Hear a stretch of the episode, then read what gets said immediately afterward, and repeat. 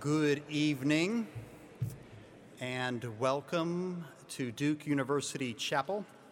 I'm James Todd, Communications Manager here at the chapel.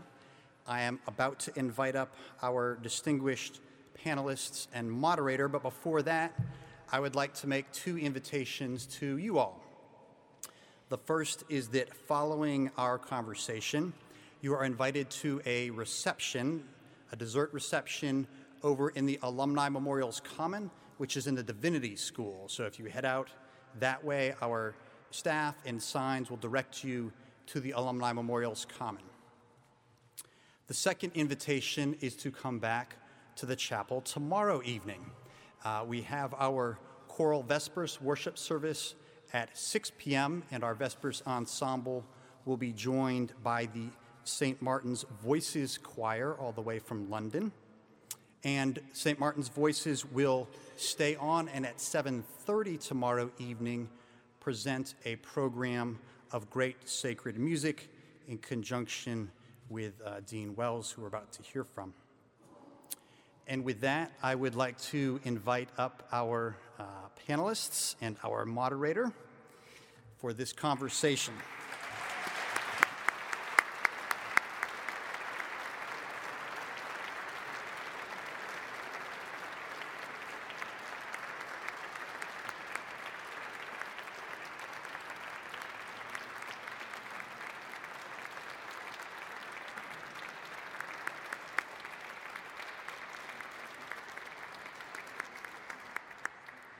This evening's conversation is titled Preaching and the Public Square. It is part of our Bridge Panel series, which seeks to connect people with from disparate walks of life in order to discover shared pathways towards the beloved community of God. The panelists need little introduction. They are known to many of you and even beloved here in the chapel. I will uh, begin at the far left here the Reverend Dr. Sam Wells is Vicar of St. Martin's in the Fields Church in London and was a Dean of Duke Chapel 2005 to 2012. The Reverend Dr. Luke Powery, of course, is our current Dean, also Associate Professor of Homiletics at Duke's Divinity School. Bishop William Willimon is currently Professor of the Practice of Christian Ministry at Duke Divinity School and was dean here of the chapel 1984 to 2004. If you're counting, that's four decades worth of deanship uh, up here this evening that we're delighted to hear from. Uh, we're also honored to have this evening Mr. Frank Stasio as our moderator. Uh, he is host of WUNC Radio's The State of Things and a warm and familiar voice uh, to many of us in the car and on podcast. Frank will be asking um, the questions at the beginning, but you will have an opportunity to ask questions um, later in the conversation. So look for an index card, and you may write your question on the index card. And then uh, when it is time, Grace, who is one of our chapel scholars, Grace is there. Um, she's one of the students here at chapel. She will uh, collect the cards and bring them forward. And with that, I would uh, like to turn it over to Frank.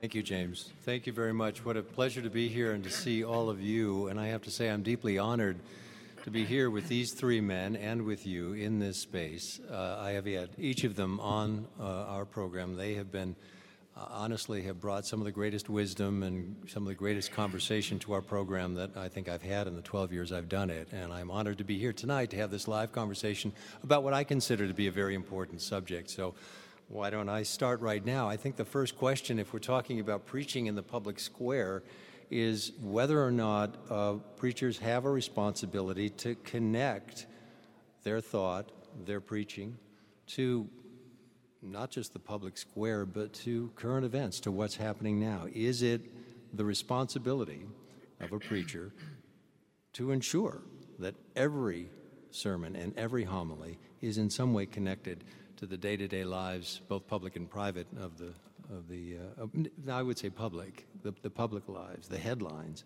um, that concern all of us. Sam Wells, can I start with you? Um, I'd say no, it isn't. Um, I, I, hope that's not too much against the grain. Uh, uh, I think you, if you have shown your congregation that you can be trusted to speak truthfully about God and to speak truthfully about what it is to be a human being, then you might gain permission to speak about more sensitive and controversial things. Uh, and I make it a rough policy to speak about things uh, such as the things that are very much on people's minds tonight. You know, maybe about one in ten. Uh, you don't ever, you know, the worst thing in preaching you can be is boring. Uh, the last thing you want your congregation to feel is when you step up into the pulpit, they already know what you're going to say. It's very easy to become boring, boring about politics, and it's particularly uh, easy uh, to, because you can become very passionate about it, to mistake the faithful exposition of Scripture and proclamation of the gospel for the very sincerely held convictions that you may exchange, you know, in the bar afterwards. Uh, but they're not the same thing. You've been hired and commissioned and invited to preach about God and salvation. Uh, from time to time, you need to point out that the gospel is always personal and always political. Uh, but you have to choose your moment and you have to do it properly. You can't do it in glancing blows that just make stray remarks. Uh, you have to do something that's clearly grounded either in scriptural exegesis or in doctrinal exposition uh, and doesn't sound like you're just another person of your particular social background sounding off about your personal views. Dean Powery? Sure. I think my take on this uh, question is I think any preacher, the, the calling is to preach the gospel, first and foremost. And I think, as, as Sam said, it is personal, it is communal, it is political. And but what I mean by political is having to do with the city state, having to do with our world. It's, it's not thinking about bipartisan politics, right? The gospel isn't Republican or Democrat, liberal or conservative. Um, it has to do with Jesus Christ. And, and I think there are times, and we've seen that historically, that there are times that explicit headlines may be mentioned, but um, I think I would agree that it's not necessarily the norm. But I also want to say that the preaching the gospel has to do with the intersection of the biblical text and context in our world. That somehow hearers, as they listen, um, there's a resonance that this is pro nobis, this is, this is for us, mm-hmm. right? Whether it mentions headline news or not, somehow it's intersecting with our lives, our world. And there are many ways to do that, that that can happen. Um, but I, I think I also would want to say, yeah, the gospel, even if we think about Jesus in the proclamation of the gospel, I mean, he was the gospel, so in, in word and deed. And he was very much engaged with what was going on in the world um, and society. And, and so I think there is also this challenge for us to be engaged in word and deed, so um, as it relates to the, the, the political realm. Okay. Will? I was a little disturbed when Sam said uh, you shouldn't d- do this in glances and blows, and I'm guilty of that. I, I confess it. uh,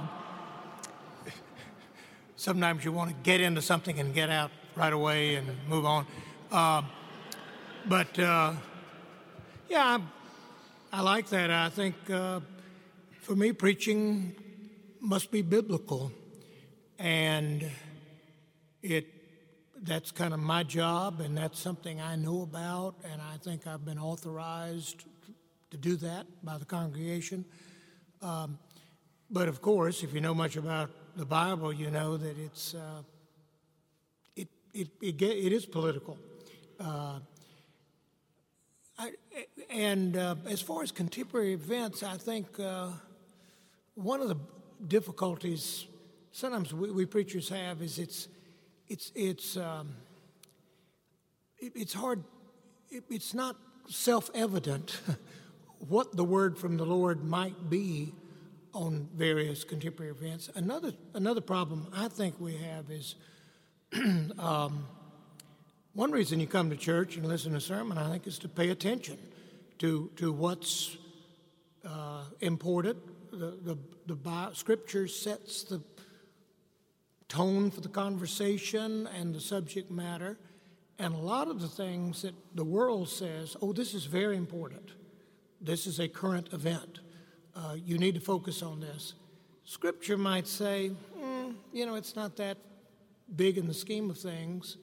And um, so sometimes church can seem to people out of touch with current events or reality. And, uh, and I remember the person who accosted me at Duke Chapel at the door and said, You know, you, you preachers never talk about anything that, that I'm deeply concerned about. And I said, But I know you and I know some of the stuff you're concerned about. and it's just not that interesting. I mean, we, so, so I think that, that is the dilemma. It's, it's wonderful, though, when, the, you know, when Scripture gives you something that, that is stunningly connected. I was in Episcopal church in Durham the first Sunday of the year, the assigned gospel in the lectionary was the flight into Egypt. And the young preacher got up and said, Today is the day we all gather as a church and thank God that Egypt received the Holy Family as refugees and immigrants. Uh, because if they had not, we, we might not have been saved. And I thought, wow, that so. Uh, I, I, love that. I, I, know what you're interested in, and frankly, it's not that interesting. Is that one of those glan- is that one of those glancing blows that you uh, deliver now and then? You you don't right. want an extended conversation. I guess not. Uh, you want a glance. That's a pretty much a conversation stopper. yeah. Uh, yeah. The, but, but the fact is the church to be church right to have a structure you need there has to be a certain amount of a certain degree of moral certainty about things right there has to be you can you, there has to be a degree of certainty. There is doctrine, there are exegesis, there are ways of explaining things. I'd like to play a clip, maybe to expand this conversation and take it in a slightly different direction. This is Desmond Tutu, and it's from a talk that he gave in 1986. And if we have that ready, I'd like to play that clip right here if we can. And the scriptures say to us, we have a God a God who is forever a God who takes sides. He scandalizes people because there he was, choosing to be on the side of that rebel of slaves to lead them out of bondage into the promised land of his kingdom. And he is forever the same, yesterday, today, and forever a God who chooses to be on the side of the oppressed, of the hungry, of the homeless, of the despised ones. And, and, so we are able to say to the perpetrators of injustice and oppression anywhere and everywhere in the world, you have already lost. Uh-huh. you, have lo- you have lost. You have lost. You have lost. How can you take on God? Desmond Tutu in 1986. Fair degree of certainty there, uh, an interpretation of a scripture, the very one that you reference, uh, that puts God on the side of the oppressed and says to those who would inflict injustice on them, You just wait. He's certain. So, what, what do we do about that? I mean, there's a, a case where um, it's an, it, and it, it appears to me that for every issue, according to this brief clip, um, we, know, we know where God stands. Do we? And how do you preach that?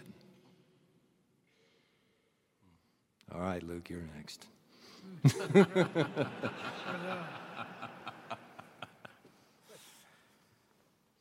I think um, when it comes to God, I think just on that point first, if we knew everything about God, we would be God. So there, there's a level of comprehensibility, but there's also a level of incomprehensibility. Um, we don't know everything um, that there is to know. There's, there's a level of intellectual and spiritual humility that is important in the Christian life. And, but at the same time, even knowing that, we, we sort of follow the path of faith seeking understanding, right? Which, and a part of that in the Christian tradition is engaging scripture, interpretation. And I, I think it would be hard to argue against as we, if we sort of look at the whole counsel of God, um, that we often, as Desmond Tutu would say, we often find God on the side of the oppressed. Um, Jesus himself was poor, was an oppressed Jew, was, as Howard Thurman in his book, Jesus and the Disinherited, was for those uh, whose backs are up against the wall. And in many ways, that's, that's the Jesus I want to follow. Um, and which is so often why Thurman would make a distinction between the religion of Jesus and Christianity, interestingly enough. Um, this was a man who obviously grew up in the time of segregation, was sort of in the generation of Martin Luther King Sr., Baptist minister, deans of the chapel at Boston and Howard. But coming out of a particular lens, um, which I totally understand, he focused in many ways on the human Jesus, who Jesus was, but in relationship to the poor, even if we, what we call the inaugural sermon of Jesus in Luke. It's the poor, it's the oppressed, it's the captive. It's inescapable. This idea that we follow a God um, in Jesus who um, walked through the wilderness and um, was with the poor, had no place to lay his head, was a refugee, as you mentioned, Will. Um, and so, in many ways, we follow this God while at the same time, our understanding is not the totality of who God is. It, it doesn't cover all that is, can be said about who God is. Um, all right, Will Willimon? Um, I think, to me, Scripture is pretty clear. Uh, this, this God has certain commitments and uh, and and Jesus of Nazareth becomes a kind of unsubstitutable, you know, you, you can't make God anything you'd like to make God. God is a Jew from Nazareth who lived briefly and uh, uh, died violently and rose unexpectedly, and, and we're kind of stuck with that. And, uh, and I think that, particularly when you come in a place like Duke Chapel, uh, I remember uh, Will Campbell, who was uh, a friend of mine, uh, preached some memorable sermons from Duke Chapel. And I remember the first time I led him in for the service, he looked around and uh, I said, uh, It is a beautiful building, isn't it? He said, That wasn't what I was thinking. And I said, What were you thinking? And he said, He's sure come a hell of a long way from Bethlehem. Uh, well, mm-hmm. That mm-hmm. And I think for somebody privileged, privileged, powerful, well-to-do like me, uh, I think it's helpful just to try to keep acknowledging that great gap. Uh, that for me, when Jesus comes, is often with judgment, uh, and uh, there. It, it, on the other hand, it's kind of we, we sort of gather and we the business of our gatherings is who is God? A, and then B, what's God up to? And then C, how can we get on board with that? Uh, and therefore, okay, God takes sides, okay. By the way, God has not taken the side that, that you're in uh, right now, and your privileges and power and all. But uh, what does that mean for you? And uh, uh, I remember, uh, well, I was thinking many of you have heard all my stories, uh, and uh, uh, but I remember we invited a group of students over to our house after chapel one Sunday, and we're all we had a picnic, and we then we they're playing basketball, and this student said, "You know, I've never been in a faculty home the whole time I've been at Duke," and I said, "Well, that's terrible. I believe in relating to students. Our home is open to students. Uh, I like students," and. Uh, he said, You know, I'm so glad to be here. I said, You have a beautiful home. I said, Well, thank you. He said, Let me ask you, you know, as a Christian, how do you justify having such a nice home? And I said, Okay, this, this is over. Uh, I will never admit a student into my house again. Uh, as, but it, to me, it was kind of a great moment, and, and I love that about student, some students in that moment, that they kind of remind you, hey, by the way, J- Jesus Christ was not a tenured professor at a major university. So, I've just got three things to say about the the Desmond Tutu uh, quotation. Uh, the first is um, think about when he said it and about who's in charge of South Africa now. Uh, Kin Hubbard said, I wonder how long the meek will keep the earth after they inherit it. I think we have to be very careful about the sense that once we've thrown out the oppressors, we ourselves would do a much better job. So, the second thing to say is uh, he's talking about the Egyptians oppressing the Israelites. Um, if you look at who consumes the majority of the world's resources today in the face of the ecological crisis, uh, it's uncomfortable reading for people living in America to find out which story, side of that story they're on today and to preach week after week the message of judgment that says, hey, y'all, you're the Egyptians is a brave person in any congregation. And the third thing to say is it's debatable today in the story of the oppressors and the Egyptians and the Israelites, or should we say the Israelis, uh, who are the oppressors and who are the oppressed in Gaza today. I think that leads to the question then once once you if you do assume that God takes sides and for the moment you assume you know which side you were on I was raised Catholic and the Catholic bishops when I was coming of age all knew that God was on the side of the United States of America against the people of Vietnam and they knew that because they felt that there was an atheistic communism that was going to envelop the world apparently not enough faith in their own God to, uh, to wipe out the scourge. And so, under the American flag, which they were absolutely convinced God, uh, God flew in heaven, um, said God was on their side. This, this leads to the problem of deciding, and I think you've all addressed it, when you know when God is on your side and when you know that you have the God who can be taken on. So, to Luke's point, and both of you, I think all of you have one way or another mentioned this that there is a certain amount of humility that you need to have coming in. We can't know God fully. In that sense, then, what is the role of the pastor and what is the role of the church? How do you preach in the face not of certainty, which was the first part of this discourse, but in the acknowledged uncertainty? What do you do now? Because you're recognized as the authority. Will Willimon, I want to start with you this time.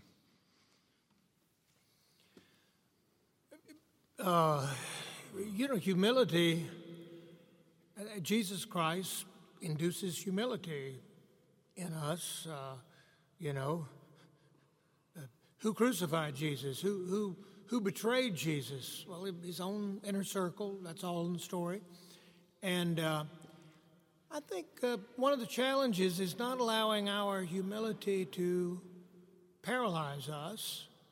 Uh, John Milbank, a theologian, says uh, modern the- Christian theologies it has a sort of false humility. Uh, God, oh, God, we, we can't say anything for sure about God. Uh, that would be intellectually wrong.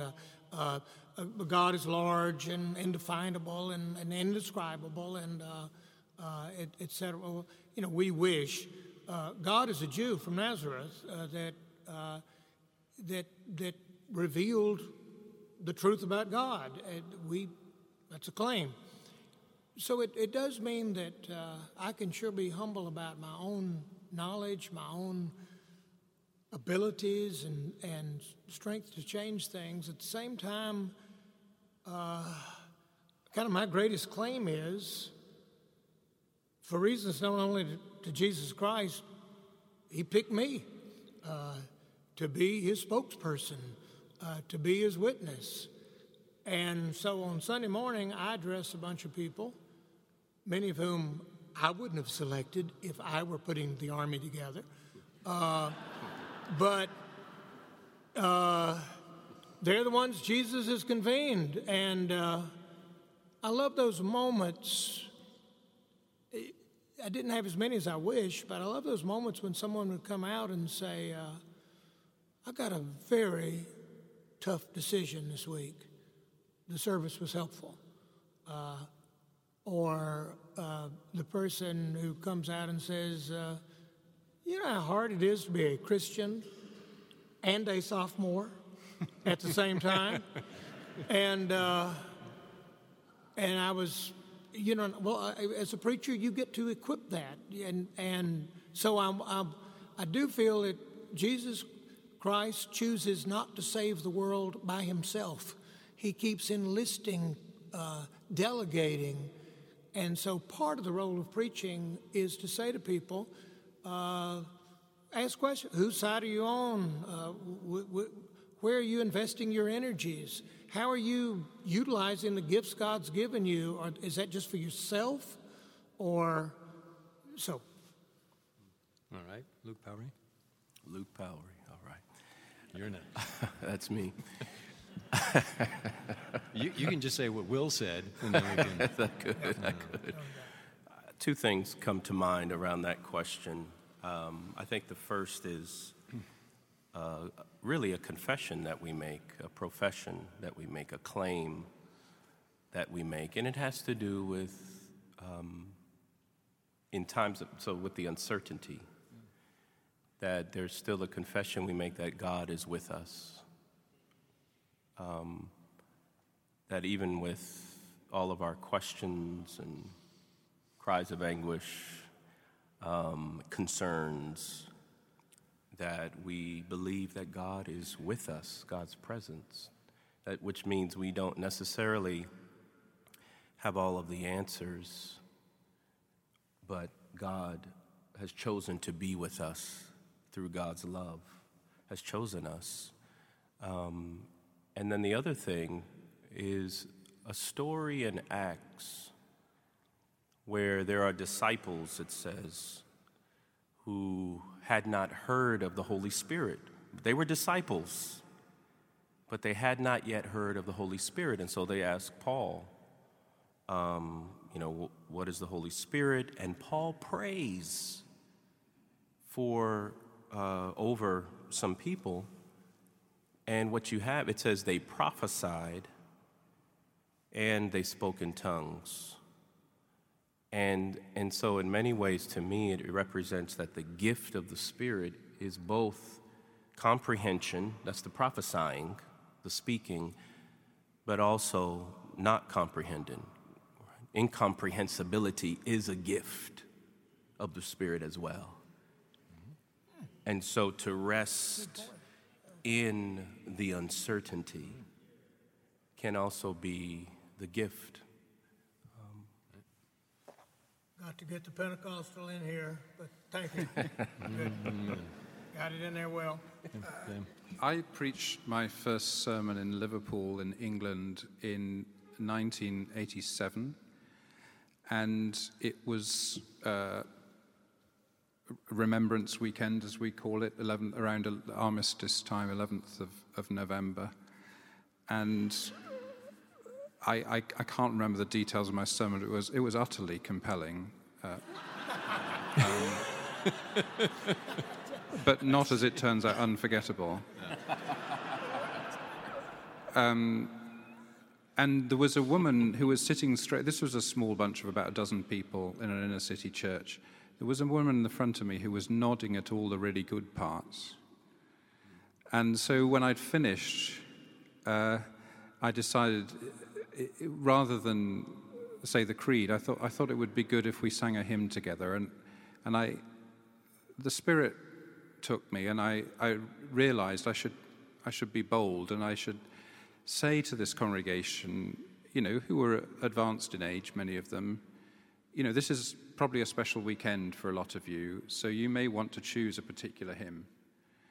Uh, and actually, it turned out nobody did want to choose particular hymn. So I looked straight at the woman who'd nodded at all the right moments, and I said, Well, I think maybe the Lord wants you to choose a particular hymn tonight. And the person next to her said, uh, Don't worry about her, love, she's deaf.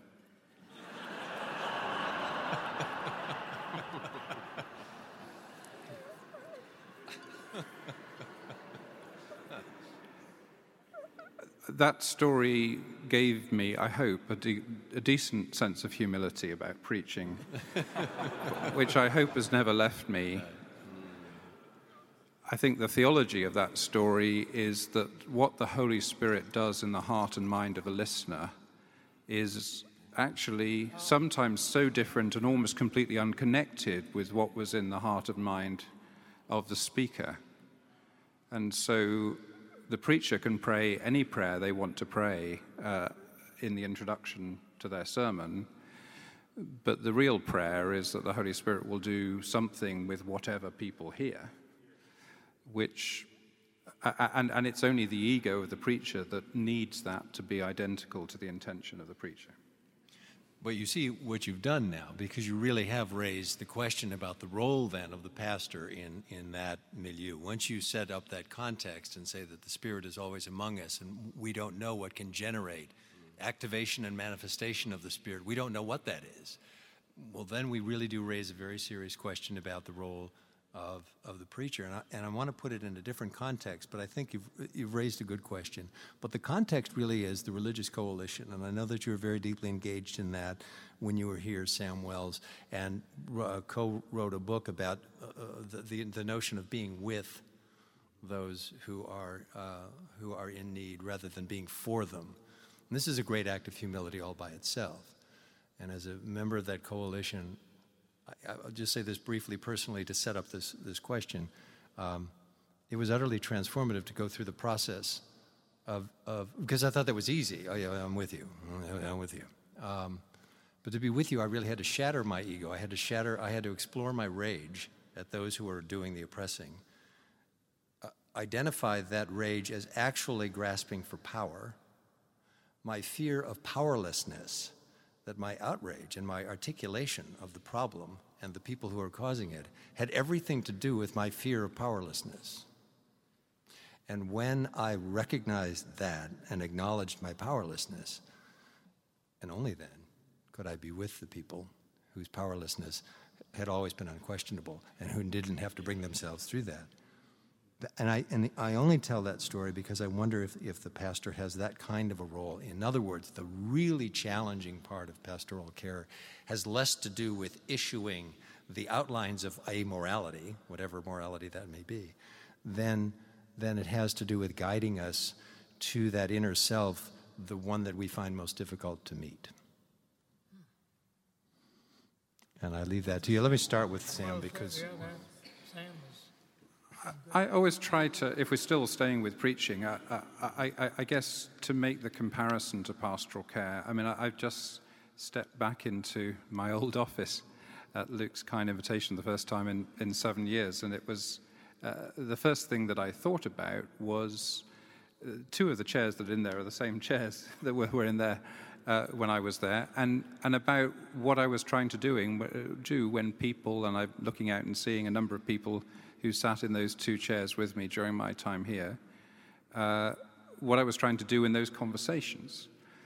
And I hope it's not giving away too many trade secrets to say what I was trying to do is to hear the person out, to be with them. Uh, and then the crucial moment in the conversation is the pause when, when they've finished. And then I would say,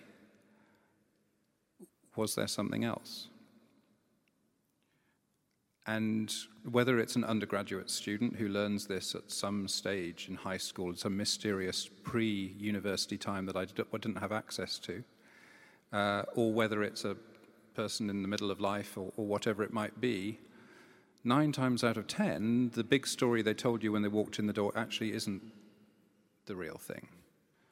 It's, it's, it's only when you say, and was there something else, that by trusting you after li- them listening to them and not interrupting them 25 minutes, they then spend the next 20 minutes telling you the real story. Mm-hmm. But they didn't trust themselves to articulate or you to hear until, until you had that silence, which opened the door. And, and I try to structure sermons in pretty much the same way. That's to say, um, the, the, and, and there's many people here who heard far more of my sermons than is good for anybody. So you can probably tell this back to me. But the introduction is usually fairly soft. It's often self deprecating. It's a story about when I was a child. It's something rather strange that happened in a film, whatever it might be. Uh, and then about a third of the way through, there's something that turns that into uh, which, where, where suddenly you're saying, oh no, no, this is, this is really serious. And again, you gain the trust of the listener by them recognizing that the thing you've mentioned at the very bottom is what's at the bottom of their pond, too. Not necessarily uh, at the bottom of their pond in identical um, content, but in quality of emotion. And it's that's what makes people walk out and say, I thought you were just talking to me. Because it, obviously, you're not talking about their particular circumstances, but it's that, uh. But again, you only, if you started the sermon with that, it would just be impossible to hear. And they also probably think that the preacher was so emotional they wouldn't be able to contain it, and that creates so much anxiety in a congregation that they won't hear the rest.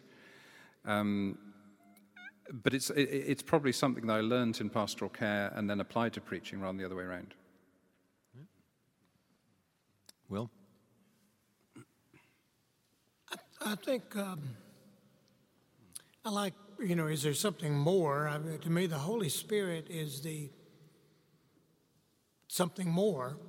Uh, Sam, I think Sam told me he met me through a sermon I preached uh, entitled "More" uh, here, but.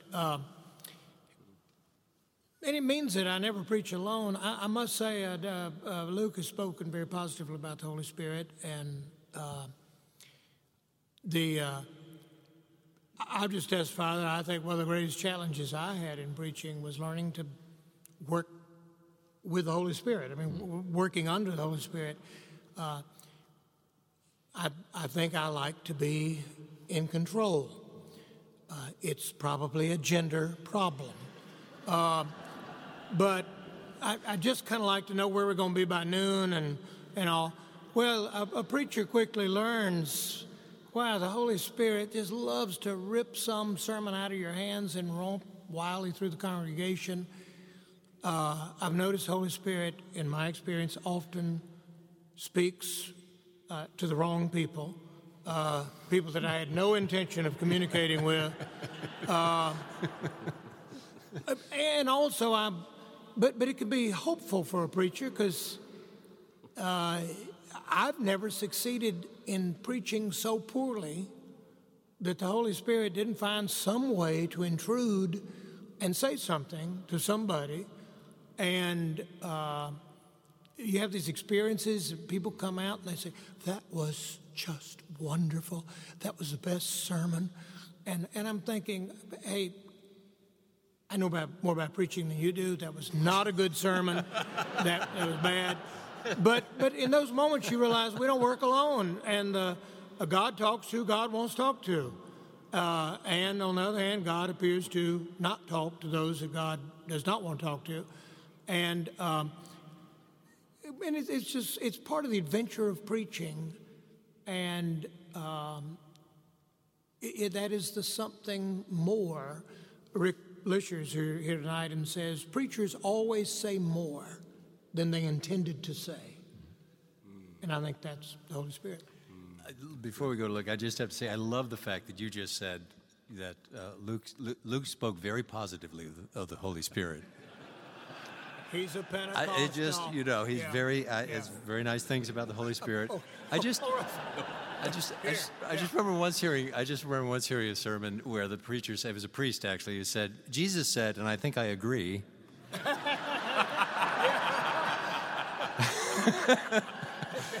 anyway, you're not off the hook, Lou. Go ahead. Jesus said, um, um, just to pick up on what Sam was talking about, listening. Listening. Often, as preachers, we don't think, and there's not much literature on it in, in terms of the preaching world, homiletical literature, in terms of thinking about the role of silence and the role of sort of a sacrament of pause, or what I call the hush homiletic, and how it's the first posture uh, for a preacher or a prophet is to listen. And that's to, to God, to Scripture, to, to the other, the person. And from that, but because I, in, in my own perspective, think listening is really a form of loving, it's a form of love. And in the end, I think pastoral ministry, preaching, it's a, ultimately the hope is for it to be a rendezvous of love. Uh, love for people, love for God, um, you know, love for life, the gratitude to be alive. So for me, listening is so much linked to loving that person or a people, um, a place, a God. I want to ask another question here, and I'm going to pay, uh, ask also to play another another tape clip, and I'm going to go out of order here. I'm going to go to the third clip in just a second. But before I do, I could ask could I ask Grace to pass among you? And if you have a question, Grace is going to hand out some cards, and you can feel free to write your questions on those cards and pass them up, and then we'll ask those. Uh, but I'd like to I'd like to play this clip. This is Rosemary Radford Rutherford. Uh, Ruether. This is this is sad that I don't know her because she's one of my peeps. Turns out she's a Catholic, and I didn't know her. Uh, Rosemary Radford Ruether, uh, and she's t- this is a, from a talk entitled "Religion as a Sacred Canopy or Prophetic Hope." Can we play it? Christians today tend to forget that mainstream Protestants and Catholics alike, drawing on the Augustinian tradition, continued to justify slavery until well into the 19th century. A hierarchical model of the church was closely connected with a hierarchical model of society. Now, in contrast to this view of religion as sacred canopy, as the, the blessing of the established order, there is deeply rooted in Scripture an alternative perspective. In the prophets and in Jesus, particularly, religion is often seen as socially unsettling and even a subversive power. In the words of the Magnificat, the prayer of Mary at the beginning of the Gospel of Luke, it says that Christ will come to put the mighty down from their thrones and raise up the humble. It's Rosemary Radford Ruether. So, my question is whether or not the church has a responsibility and preachers have, uh, as their agents and assigns, have the responsibility to uh, upset the social order? And is there, uh, do you need to be on guard for, uh, uh on guard against a religious order that can consciously or unconsciously be in service to a social order which may or may not be um, socially unjust? Will Willimon, let me start with you. I think the answer is yes to that. Um, uh, you know, Jesus Christ uh, was crucified for a reason, for uh, the, the first people to recognize that he was a threat to the established social order were the powerful and, and uh, those that crucified him. And um, I was thinking, though, as, as Rosemary Radford Ruether was preaching, I think she preached that sermon in the 70s. It was, uh, well, it says here 1982, but she, 1982? Yeah. Uh, I think for, for Yeah. Will, the 70s went on. For Will, the 70s went on the, uh, quite a lot longer than for the rest of us. didn't we agree we wouldn't criticize each other? Uh, the, the, uh, That's why. That's why I'm sitting in between Yeah, yeah. them. Actually, Uh, the um, uh, but as she was talking, I was thinking uh, one th- there there was a day when those sentiments were probably had more wallop than they do today. They're, they're sentiments I hear a good bit around here, but um, at Duke Chapel, one thing I- I think it makes this place unusual is that uh, there are there is preaching that would be called disruptive, radical. In many places, sometimes that kind of preaching here can be kind of pandering to the establishment.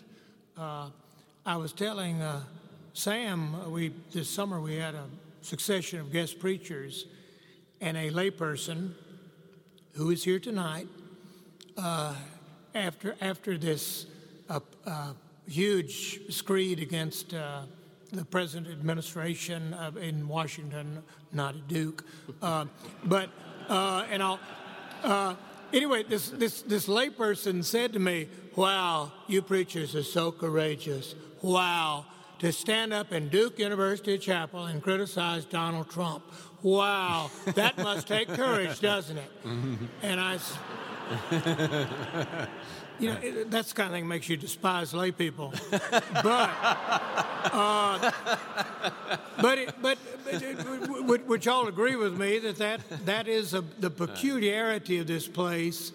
And uh, at, at times when I would travel, people say, "Oh, I guess at Duke Chapel you can just get away with saying anything," and I said, "Often you can, and that's not a compliment to the congregation." But yeah, what do you think, Sam? Um, if you if you look at Mark's gospel, it's it's three stories. It's it's Jesus in conversation with a committed group of disciples. Uh, it's Jesus in conversation with the, the poor. The, the, the word ochlos, meaning the crowd, is mentioned, I think, 37 times in 16 chapters. And it's Jesus in dialogue, sometimes testy dialogue, with the authorities of the time. Uh, and of course, you know, at the cross, those three stories all weave together back into one story. I, I think I, I take that as a guide for preaching that you are always addressing the intimate relationships of faith, um, the ones that faith brings about and the ones that faith tests and questions. Uh, you're always in dialogue with those on the underside of history uh, and very much aware that that could be you, perhaps has been you, maybe will be you. Um, and you're always going to be working out faith's relationship with those in authority, although one must never assume that the power all lies with them and the, the truth always lies with oneself. Uh, but those three dialogues all bring their own temptations. You know, the temptation of the intimate is to make the gospel a Little House on the Prairie.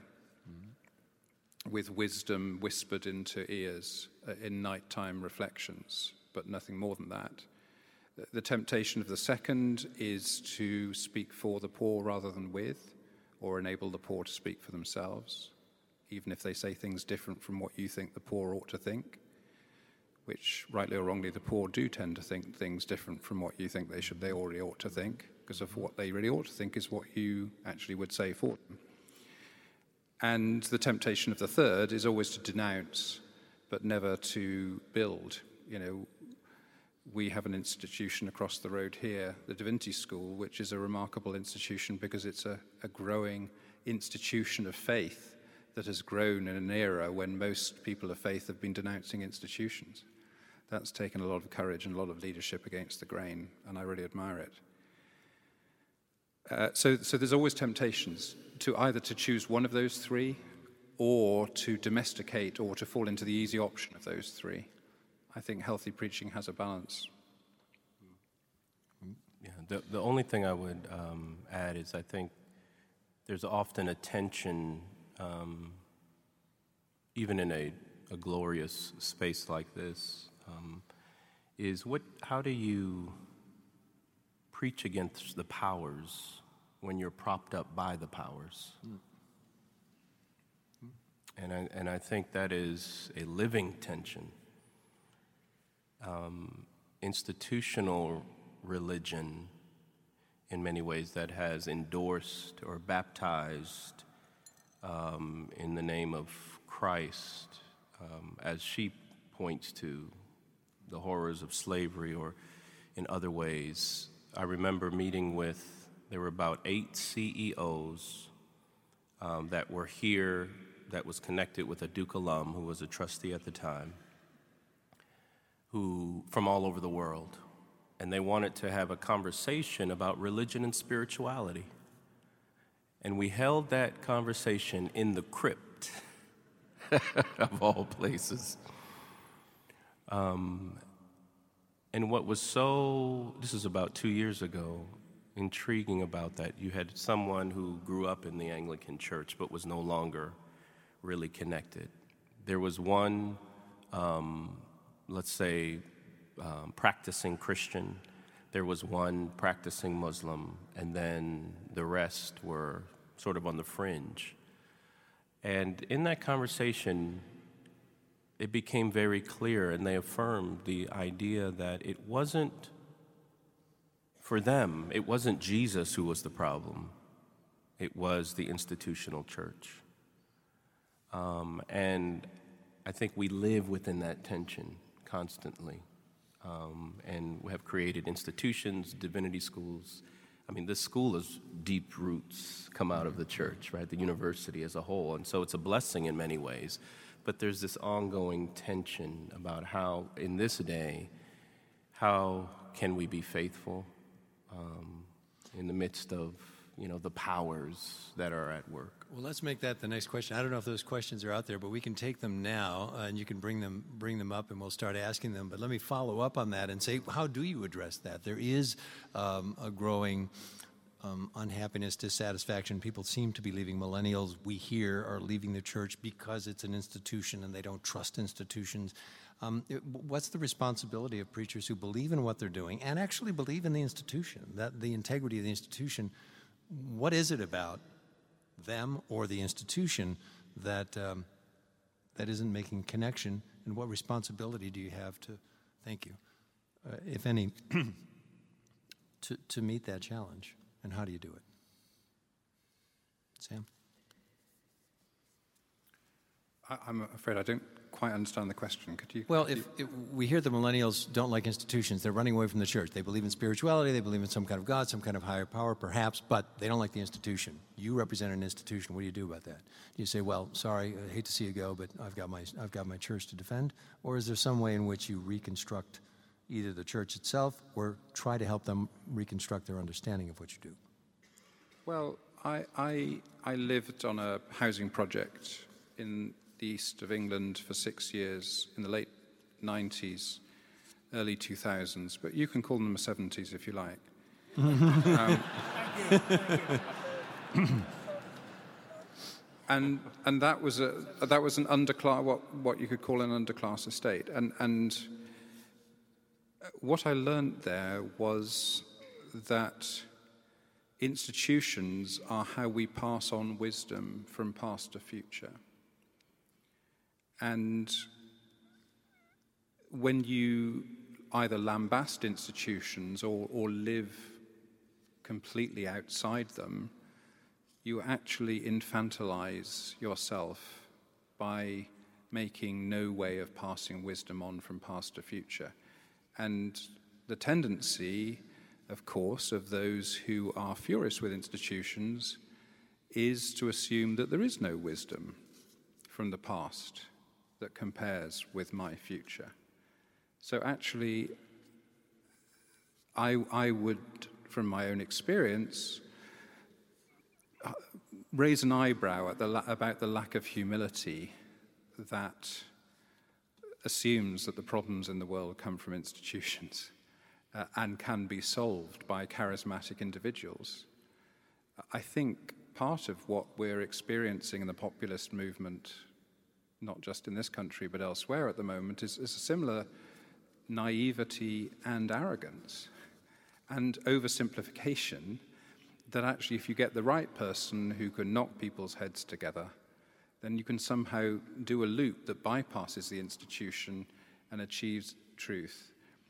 But, but actually, what's really going on is, is, is manipulation uh, and uh, oversimplification on, on all kinds of levels.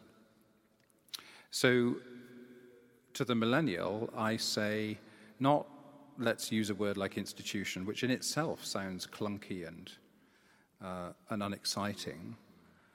Um, but let's have a conversation about what wisdom is and how, and that's both wisdom in theory and in practice, uh, and how you pass that wisdom from one generation to another. Um, the surprising thing is how many millennials who denounce institutions and don't seem to have any concern for passing on wisdom from past to future end up practicing law. Mm-hmm. uh, which, and what is law if not the codification of wise practice? Passed on to the next generation. Well, Sam, let me stick with you for one second because it does seem to me that Jesus preached mostly outside the synagogue and was very critical of his own religious tradition often. Uh, and while we, we know that Jesus was a Jew and he knew the scripture, he didn't seem to be enamored with the institutions, nor did he preach within its walls, and um, had a very different message when he gave that great commission to his apostles to go out and preach this. That's how he expected the wisdom to be disseminated. And there's very little instruction about how to do it or creating an institution. How do you address that? By reading the Acts of the Apostles. I mean, the Acts of the Apostles is a story. Uh, you know, there's the um, there's the famous story about the preacher whose secretary always wrote the preacher's sermons, and I'm sure you all know this story. And, and the secretary never got any credit, and one day the secretary lost their temper, and the preacher uh, was in the pulpit and said, and this points to the, the, the heart of the philosophical issue that faces the whole world today, and turned over the page and just saw the words, You're on your own now. and so, and, and so that, you know, with all due respect to the Holy Spirit, the, the, the Acts of the Apostles are you're on your own now. Mm. Now you've got to sort it out. And of course, it's a, the Acts of the Apostles is a, a series of improvisations on what spirit led institutions, what forms that can take. It, it's, a, it's a, undoubtedly a, a, a, critique of the idea we could ever get the perfect institution and have some institutional form, some, dare I say it, some form of the church which would be so perfect that we would believe in that form rather than the spirit that infused it. But, it all, but even in just its short number of chapters, we've already seen that some, some models work better than others. Mm. Um, and every single disciple in the Acts of the Apostles, 100% is believing that they are translating Jesus' transformation into sustainable form. Well, you don't have to use the I word, but you're doing the same thing mm-hmm. as building institutions. And then in Paul's letters and the other letters, we get various critiques of how those can go wrong. But they're all based on the assumption that you can't do without them. Mm-hmm. And at a crucial moment in Paul, Paul's letters, that co- collectivity of institution is called the body of Christ. And so the idea that we have a thing called the Jesus, who is a free spirit and just dances around things and doesn't have to pass motions and doesn't have to go to conventions and all these ghastly things. And we have a thing called the body of Christ, which is somehow different from Jesus. Well, the theological term for that is nonsense. yeah, I think we, particularly in our culture, we need to be careful, you know, turning Jesus into this uh, free spirit, anti institutionalist. Uh, I, I thought sometimes Jesus' critique of the temple mechanisms and remind me of a lot of my critique of the university. Uh, it's this is my home. This is I, I critique the institution as a dedicated institutionalist, as somebody who's been produced by the institution. I do think with millennials, we have some millennials here tonight, and they don't like to be categorized, so I'll probably pay for this. But um, the uh, uh, when when anybody says, you know, I I, I don't like institutional religion or organized religion. What they mean is I don't like the church. Mm-hmm. That, that's, the church is the way Christians organize. And when Sam pointed to the Acts of the Apostles, I know a great commentary on the Acts of the Apostles. um, the, um, but when Sam, I thought that was, you know, it is the nature of Jesus Christ not to save alone. He, he does his work in groups. He convenes 12 disciples. He, he sends people out in Matthew 28. Uh, and, and what does he say? Make disciples, baptizing, teaching, uh, forming. Uh, Paul was a church planner. And, and I think, but it does point to a scandal in, in a radically individualized culture where autonomy and individuality and all is worshiped. I think Jesus he's got his work cut out for him. And uh, because part of being a Christian is being forced by Jesus to worship God with people you don't like. And having to somehow break bread with them and listen to them. And, and um, that's just what Jesus does. And uh, this was a speech I wish I could have made at my general conference yesterday, mm-hmm. so I'm making it to you. But, um, and but, so I, I think uh, there's a lot at stake here, and uh, it does concern me declining attendance. Uh, it does concern me people saying, "Well, I'm I'm spiritual, but I just I, I don't do the religion thing," because um, I just think Jesus is a, has a body the way he takes up room in the world, the, the, the only way that, that he is most visibly present is, is called this ragtag group of people that gathers here.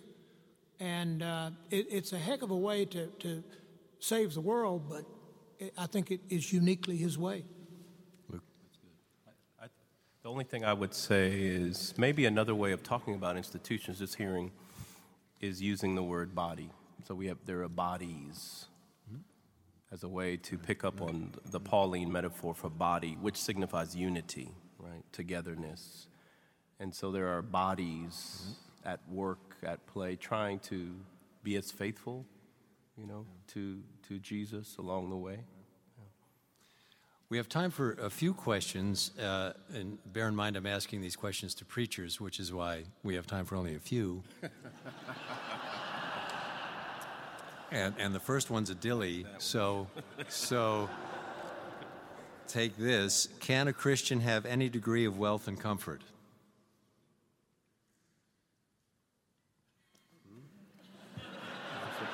Well, you, you're, you're the guy with the big fancy alumni house. You were. I guess uh, you, you willed that to. I, I hope so. Wealth, wealth and comfort. I, I yeah, I'd like to keep it if you don't mind. yeah. I mean, what about that? The, the, the idea that, that uh, you know, one, can you be wealthy? Can you have uh, wealth and comfort and still call yourself a Christian? Shall I have a go? Yeah, I mean, have at it. Uh, It's an issue I've struggled with for a lot of my life. Uh, I was very angry as a undergraduate. I was at Oxford University. It was only a little bit nicer than Duke. um, and I was very angry. It, it seemed to be, uh, you know, it, sh- it shocked me. Uh, some things changed my mind. Uh, one was to recognize what a, what a mean person I was turning into. Um, and and I, was, I was becoming angry about beauty and not just about wealth, and I was stopping being able to tell the difference between the two.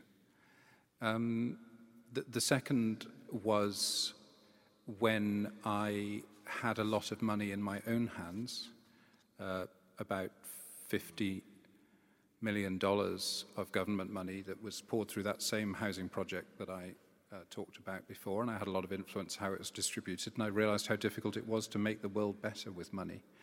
And in fact, what that taught me was that uh, that that poverty isn't fundamentally about money. Um, and that was where I realized that poverty is a mask on, we put on people to hide their true wealth. And wealth is a mask we put on people to hide their true poverty. And that changed my life, that discovery. Um, uh, and so, and then I married somebody who, had, who actually had money. And suddenly it was a different conversation. Not, not you know, she'd inherited some money. Uh, and, and I realized that to simply give that money away was not honor somebody else's father and mother. Um, one had to spend that money in a way that made other people able to benefit from it. Um, this may sound a bit personal, but you know, we, we, we renovated a house on East Campus here and made it a, a, pl- a meeting place for people from the city and from the university and, uh, you know, and the wider community because it seemed better to do that than to bury the money in the hillside. It would seem better to put it to the use of the community. Uh, and so I think if you have, and you know, John Wesley is, as ever, the best person on this sort of subject, but uh, giving it away is sometimes uh, abrogating responsibility and putting your own clean hands as being more important than, than wisdom. Um, but holding it in a way that means everyone can share it, uh, I think is, is, is, is a way to get the best of both worlds. And I, I've come to realize about all my possessions uh, that the real test is can I lend them or share them with others? Or do they, am I holding them so tightly that I won't let anyone else touch them or see them?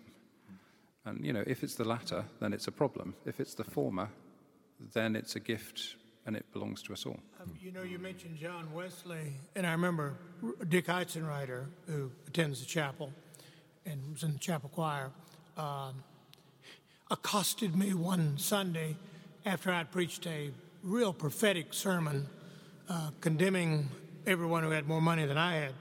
uh, and uh, Dick said, uh, Dick, who knows more about John Wesley, I mean, knows stuff the Lord has forgotten. Uh, but uh, Dick said, You know, I think you preachers make a mistake in your castigation of, of, of the wealthy. And uh, I said, but, but I'm a Wesleyan. And he said, John Wesley had more rich people in his Methodist societies than uh, were in the uh, percentage of the population of London. And I said, wait a minute, all of his societies were in the poorest parts of London. And Dick said, they were, but uh, for reasons uh, that I'm not sure of, wealthy people were attracted to John Wesley's gatherings of poor people. And he said, and Wesley was relentless in his pursuit of their wealth, uh, in saying, here, and he said he, he had in his diary, and Dick has published John Wesley's diaries, uh, but he said he would go door to door and said, I need uh, 100 pounds today. Uh, and they would say no, and he'd say, well, then let us pray. And then I will expect a check and uh, he would cast them out of the society. Anyway, I, I think that point is it, it's uh, this is a place of the powerful and the privileged, uh, but we we do have a sacred obligation to help them find suitable vocations and. I think the, the key word is stewardship. I mean, to answer the question, yes. But the key word for me is stewardship. How are you using your wealth for the purposes of God in the world, in your community, even in your life? Right? We're stewards, even of all of the wealth that we have here at Duke University, or even thinking about Duke Chapel. We're stewards of the building, we're stewards of the people, we're stewards of our financial resources and human resources. And with all of these blessings, how can we be a blessing? Um, and so, yes, is, is the answer. I'm going to ask one more. I'm sorry I don't have time to get to all of them, but there is a reception after this, and you can corner them and ask all your questions. Uh, if a preacher's calling is to preach the gospel, not politics, can you express in two or three sentences? It says that here, it's not me. Is, can you express in two or three sentences? And I think this is a good way to end. What is the gospel?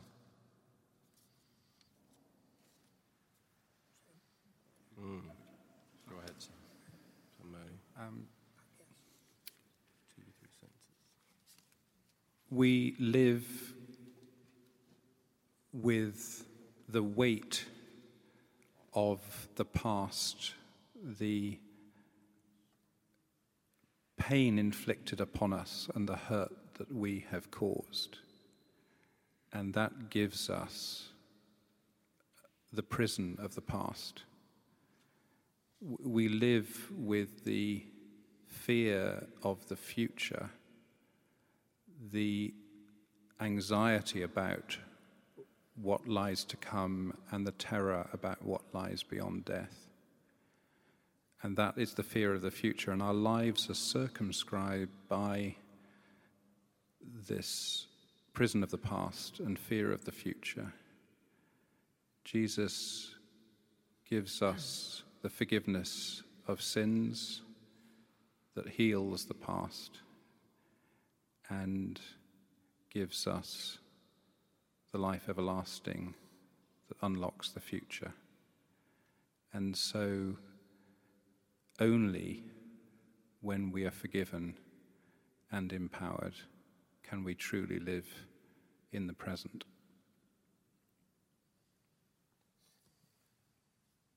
In a nutshell,